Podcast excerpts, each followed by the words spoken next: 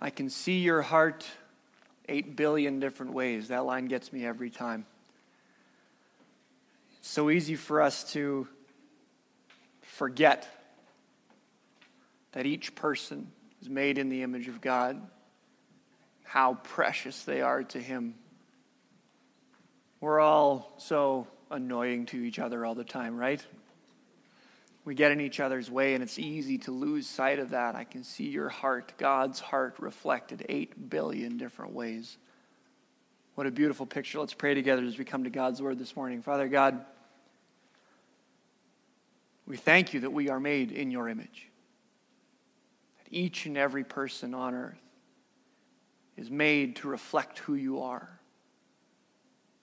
And God, sin has tainted that. It has covered the mirror. It has made us unable to reflect that well. But Jesus, by your sacrifice, you have made it possible for newness and life to be found again, for us to be able to reflect our Father again.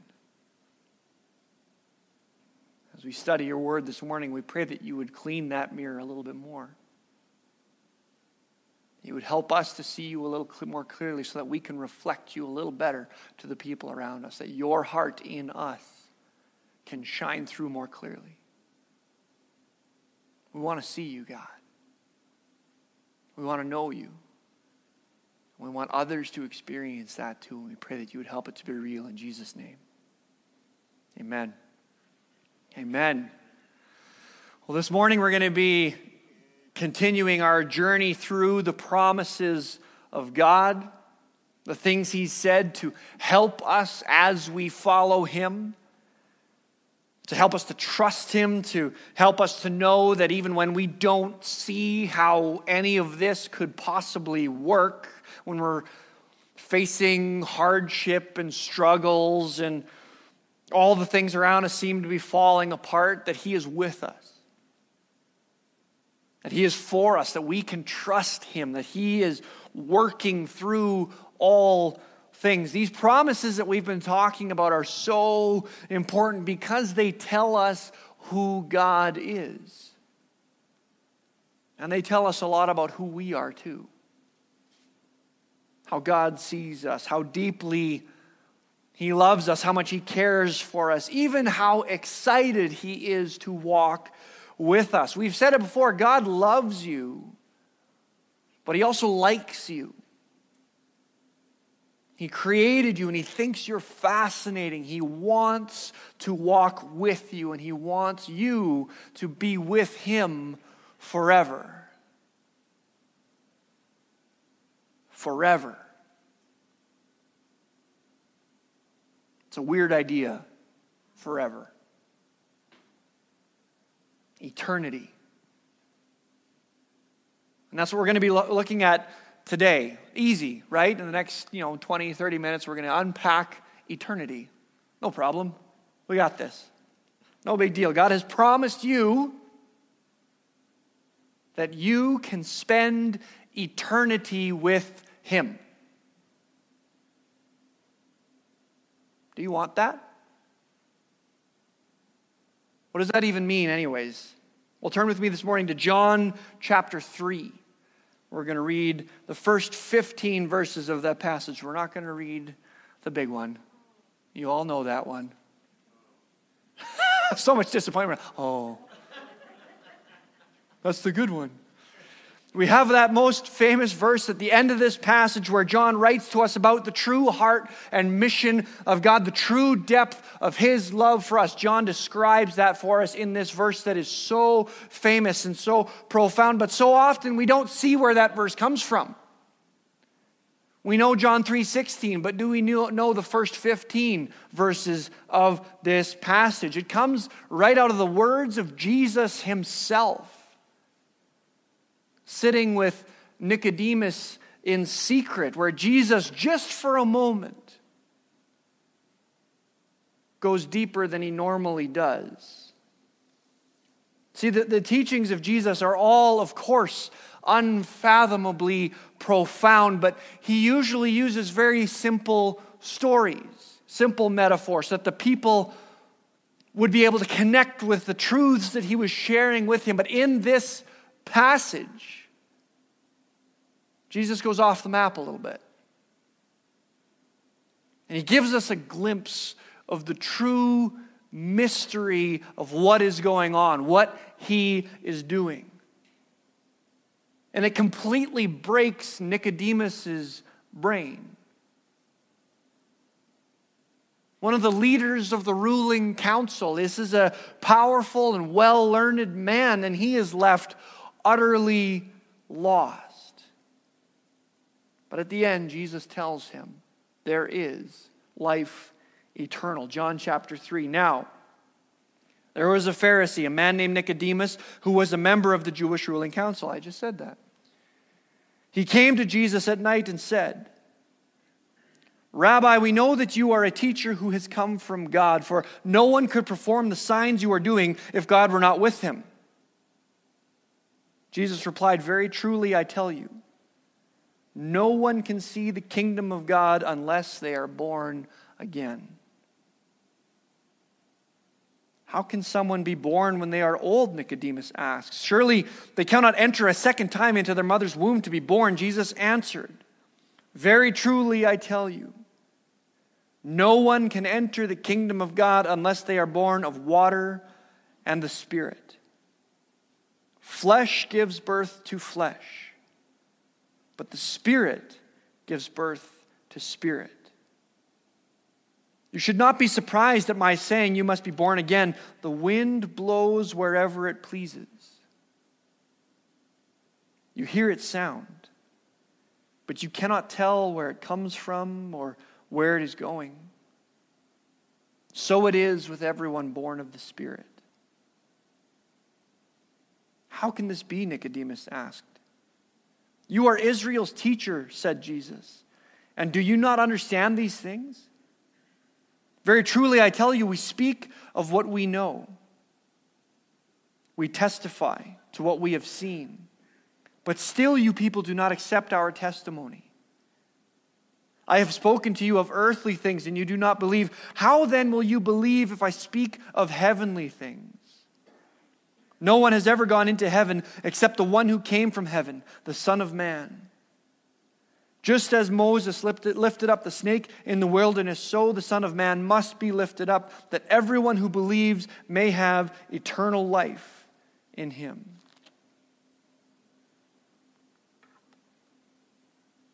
This passage is gigantic.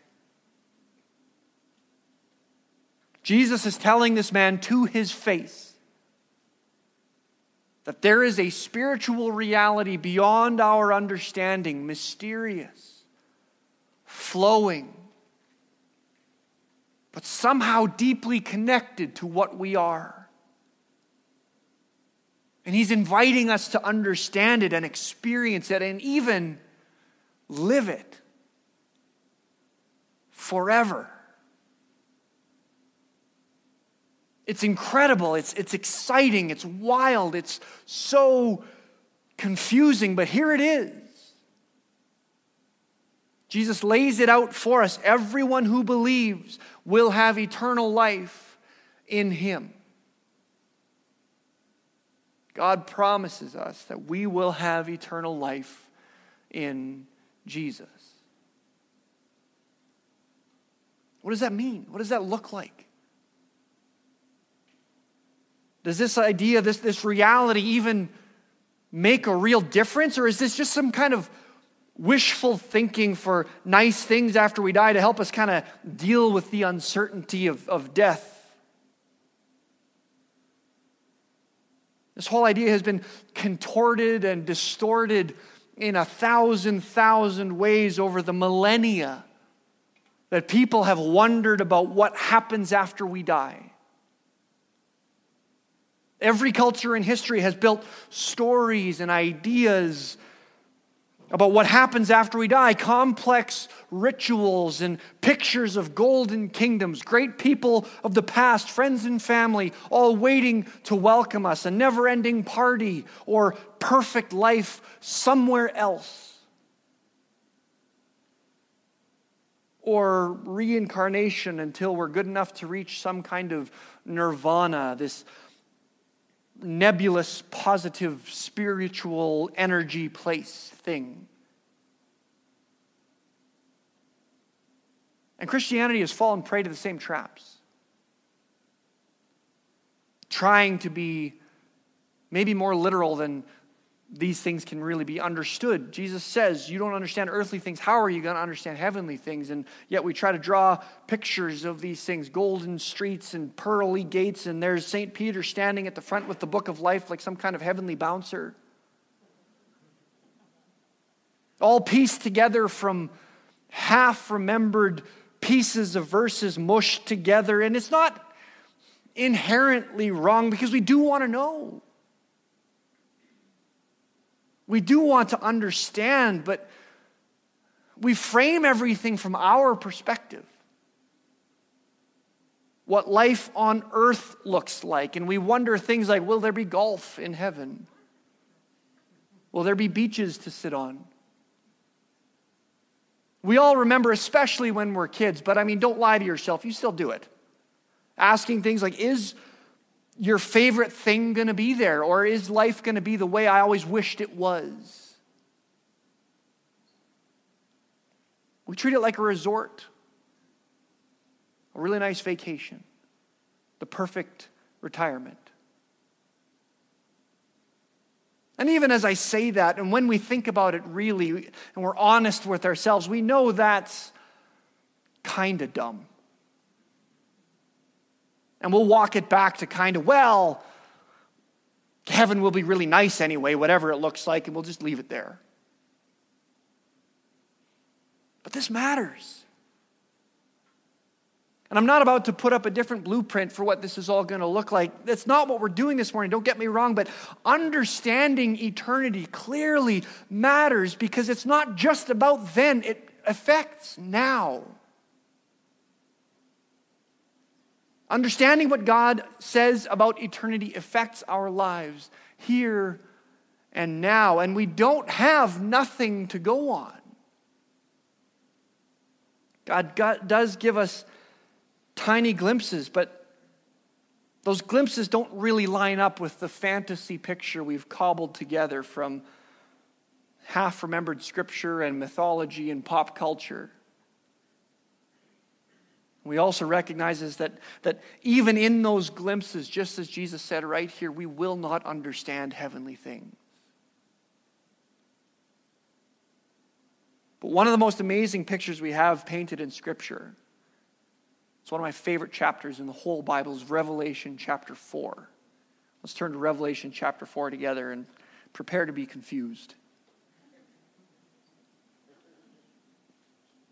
Where John has this vision of the throne room of God. And we have to remember that in this whole book, but especially in this vision, God was clearly doing a lot with John here. This isn't intended to be just straightforward. God is communicating a ton here. And this isn't, again, the point is not to try to lay out blueprints and draw this out and figure out exactly where everything is positioned, taking measurements and stuff. God is taking John on a spiritual journey through fantastic things, giving him particular insight and shaping his perception for a very specific purpose as he led him through the vision of writing this book. But there's something here that I want us to see and understand this morning because it lays out one particular truth that is inescapable and frames this whole reality of what eternity really means. Revelation chapter 4, it says, After this I looked, and there before me was a door standing open in heaven, and the voice I had heard speaking to me like a trumpet said, Come up here, and I will show you what must take place after this. At once I was in the Spirit, and there before me was a throne in heaven with someone sitting on it. And the one who sat there had the appearance of jasper and ruby. A rainbow that shone like an emerald encircled the throne. Surrounding the throne were 24 other thrones, and seated on them were 24 elders. They were dressed in white and had crowns of gold on their heads. From the throne came flashes of lightning, rumblings, and peals of thunder. In front of the lo- throne, seven lamps were blazing. These are the seven spirits of God. Also, in front of the throne, there was what looked like a sea of glass, clear as crystal. In the center around the throne were four living creatures, and they were covered with eyes in front and in back. The first living creature was like a lion, the second was like an ox. The third had a face like a man. The fourth was like a living, flying eagle. Each of the four living creatures had six wings and was covered with eyes all around, even under its wings. Day and night, they never stopped saying, Holy, holy, holy is the Lord God Almighty, who was and is and is to come. Whenever the living creatures give glory, honor, and thanks to him who sits on the throne and who lives forever and ever, the 24 elders fall down before him who sits on the throne and worship him who lives forever and ever.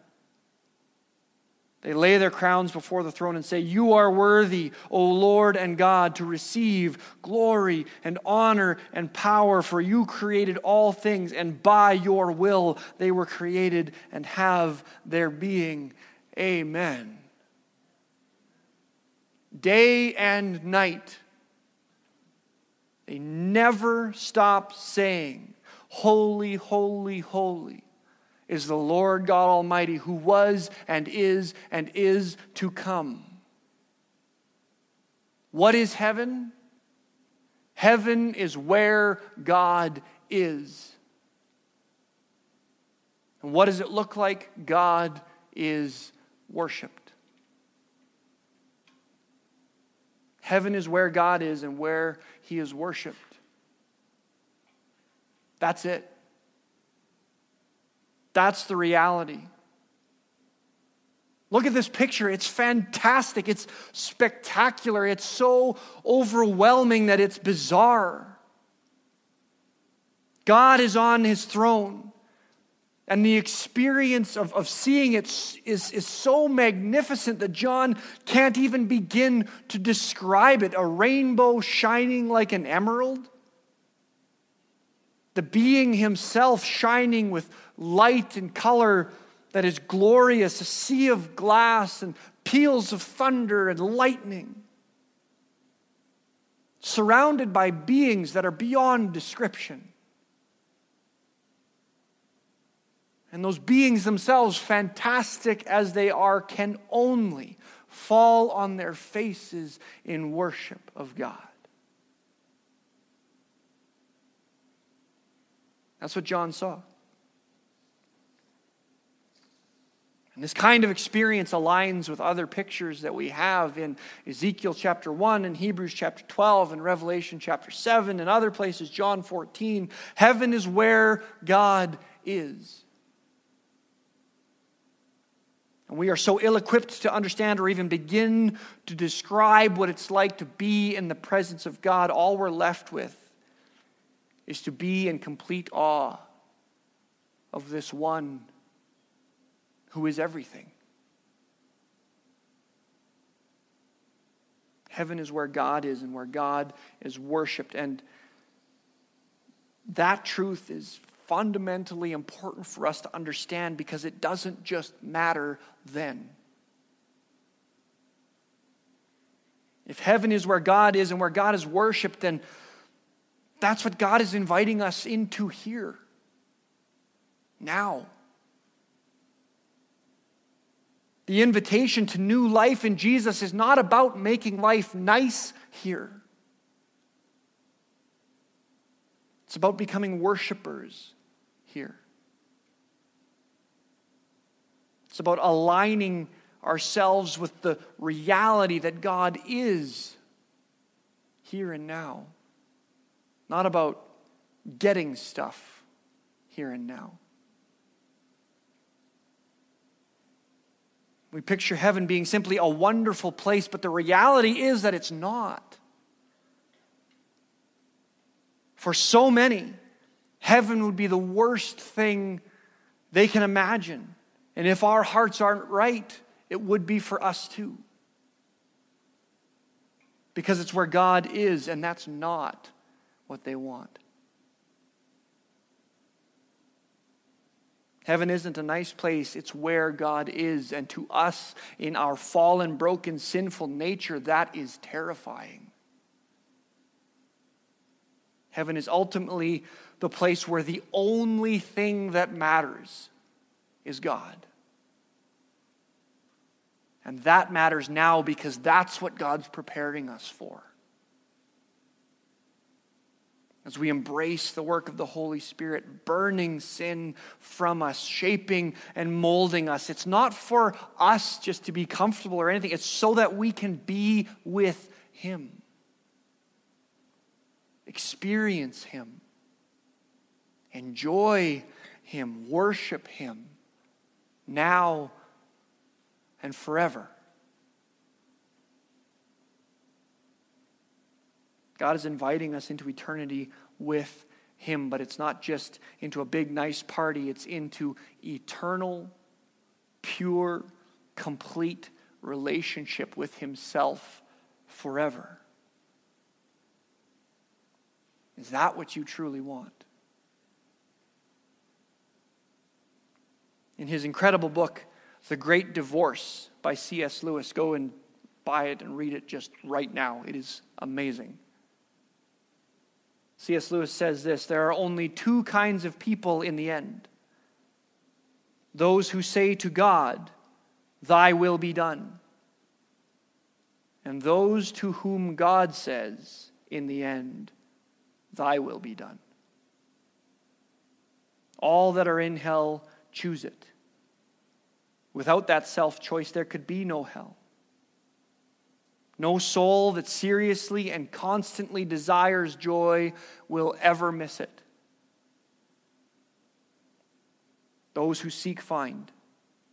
To those who knock, it is opened.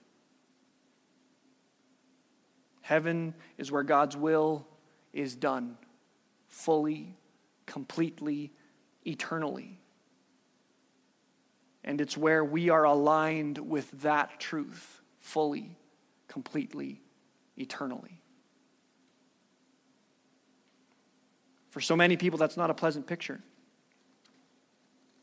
That's not what they want. Heaven is supposed to be where they get everything they've wanted, where all their dreams come true. And eternity certainly is that. But the place we get exactly what we want is hell. And the place of true life and true joy is where God is worshiped exactly as he deserves. Is that what you want? God's inviting us into that. In John 14, Jesus says, Do not let your hearts be troubled. You believe in God, believe also in me. My Father's house has many rooms. If that were not so, would I have told you that I'm going there to prepare a place for you? And if I go and prepare a place for you, I will come back and take you to be with me, so that you may be where I am. 2 Corinthians 4. So then, death is at work in us, but life is at work in you. It is written, I have believed, therefore I have spoken. Since we have the same spirit of faith, we also believe and therefore speak, because we know that the one who raised the Lord Jesus from the dead will also raise us with Jesus and present us with you to himself. Luke 23, one of the criminals who hung there hurled insults at him. Aren't you the Messiah? Save yourself and us. But the other criminal rebuked him. Don't you fear God, he said, since you are under the same sentence? We are punished justly, for we are getting what our deeds deserve. But this man has done nothing wrong. Then he said to Jesus, Remember me when you come into your kingdom. Jesus answered him, Truly I tell you, today you will be with me in paradise. Philippians 2 Therefore, God exalted him to the highest place and gave him the name that is above every name, that at the name of Jesus every knee should bow in heaven and on earth and under the earth, and every tongue confess that Jesus Christ is Lord to the glory of God the Father. That you may also be where I am. Present us to himself Today you will be with me. Every knee bowing and tongue confessing that Jesus Christ is Lord. Does that picture excite you or annoy you? Is God and His glory the deepest desire of your being? Is relationship and connection with Him the most precious thing to you? Is His Spirit and presence the most wonderful gift in your life? Then eternity will be everything you could imagine and more. God has promised us that we can spend eternity with Him, and His Spirit is preparing us for that here and now, shaping us, molding us, drawing us deeper into humility and submission to our Father, to God Himself, to that being sitting on that throne, and filling us with the desire to worship. Do you want that? This morning we're going to celebrate communion together. Trusting God's word that we can spend eternity with Him and acknowledging how that happens. We're going to invite you to come forward, and if you're here with your family, maybe send one representative to gather the elements on your behalf. Pastor Scott will hand them to you. He'll have plates for you, and he'll he'll uh, spread these things out. But we want to recognize that it's only by the blood of Jesus that any of this is possible. And recognizing that we trust Him with what He has promised. That we don't understand all that eternity will be, but we know it's where God is. And we want to be with Him. For I received from the Lord what I also passed on to you. The Lord Jesus, on the night he was betrayed, took bread. And when he had given thanks, he broke it and said, This is my body, which is for you. Do this in remembrance of me. In the same way, after supper, he took the cup, saying, This cup is the new covenant in my blood. Do this whenever you drink it, in remembrance of me. For whenever you eat this bread and drink this cup, you proclaim the Lord's death until he comes.